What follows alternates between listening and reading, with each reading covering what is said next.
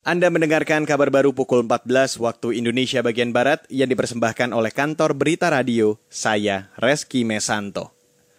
Saudara, angka inflasi pada Mei 2020 tercatat 0,07 persen. Kepala Badan Pusat Statistik Suharyanto mengatakan angka itu lebih rendah dibanding tahun lalu yakni 0,55 persen. Mengutip antara, menurut Suharyanto, hal itu dikarenakan turunnya permintaan masyarakat saat Hari Raya Idul Fitri – berbeda dengan lebaran tahun lalu. Ini disampaikannya saat jumpa pers virtual di Jakarta hari ini. Kata dia, laju inflasi Januari hingga Mei 2020 sebesar 0,90 persen. Inflasi tertinggi terjadi di Tanjung Pandan sebesar 1,20 persen. Sedangkan inflasi dari tahun ke tahun sebesar 2,90 persen. Saudara, pemerintah kota Balikpapan, Kalimantan Timur mulai menerapkan kenormalan baru atau new normal pekan ini. Salah satu kegiatan yang diperbolehkan adalah beribadah di rumah ibadah seperti di gereja. Ketua Badan Kerjasama Gereja-Gereja Balikpapan atau BKSGB, Pendeta Elisa Yakob mengatakan, untuk tahap pertama yang diperbolehkan menggelar ibadah Minggu 7 Juni 2020 adalah gereja yang memiliki gedung.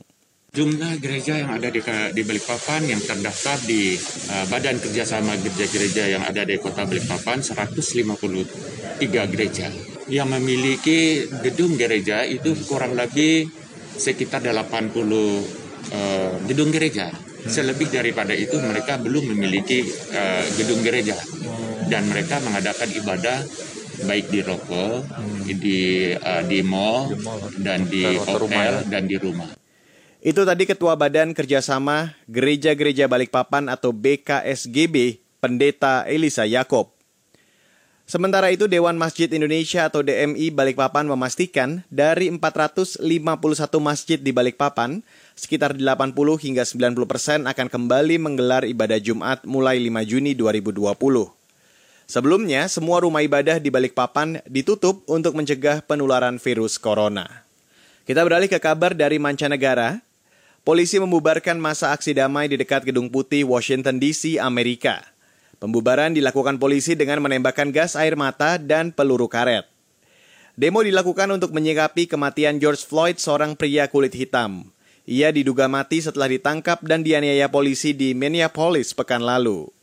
Ia ditangkap karena diduga menggunakan uang palsu. Kematian George memicu demo besar-besaran di Amerika.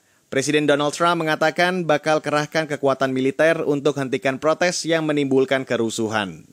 Itu disampaikannya saat berpidato di gedung pemerintahan hari ini.